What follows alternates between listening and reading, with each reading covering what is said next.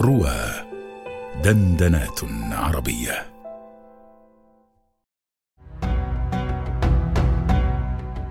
آيات وأبيات مع الأستاذ أبي قيس محمد رشيد على رواه.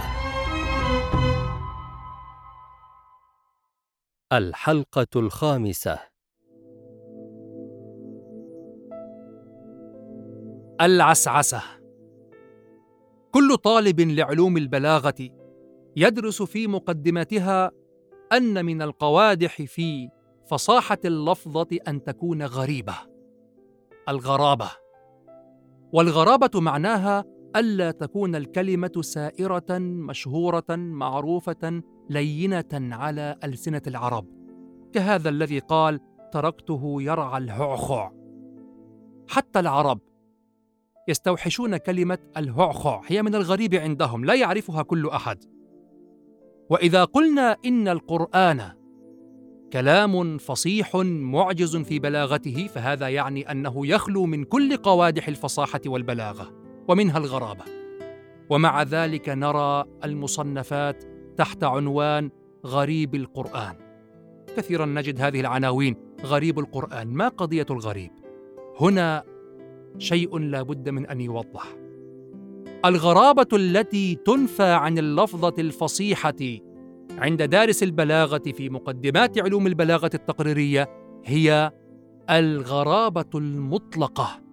يعني حينما تكون الكلمة غير معروفة عن العرب ويستوحشها العرب الفصحاء أنفسهم لكن هناك نوع آخر من الغرابة لا يراد هنا ألا وهو الغرابة الحاصلة بسبب ضعف الأجيال عن معرفة اللغة.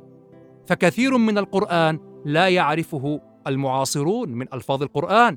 قال تعالى تلك اذا قسمة ضيزى. ما معنى ضيزى؟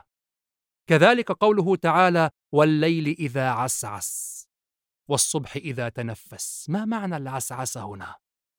والليل إذا عسعس. نقف في هذا عند قول عنترة العبسي.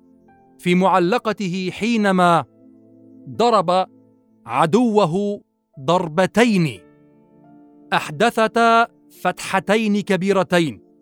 فيصف عنتره خروج الدم من الفتحتين ولهما جرس ولصوت الدم وللدم صوت جرس. فيقول برحيبة الفرغين يهدي جرسها بالليل معتس السباع الضرمي فقال معتس السباع الضرمي والذئب المعتس هو الذي يلتمس صيده في الليل فهو يتعسس في الليل. وعلى هذه الدقة وتلك الرفاهة قال الله تعالى والليل إذا عسعس. وأنا لا أقف هنا على اختلاف المفسرين. ما المراد بعسعس؟ هل هو الذي اقبل أو هو الذي ادبر وإنما أقف هنا على الشاهد والصفة في حركة هذا الإقبال أو هذا الإدبار وهو ذلك التعسس أو تلك العسعسة وهو أنك تشاهد الليل يفاجئك يتسلل شيئا فشيئا.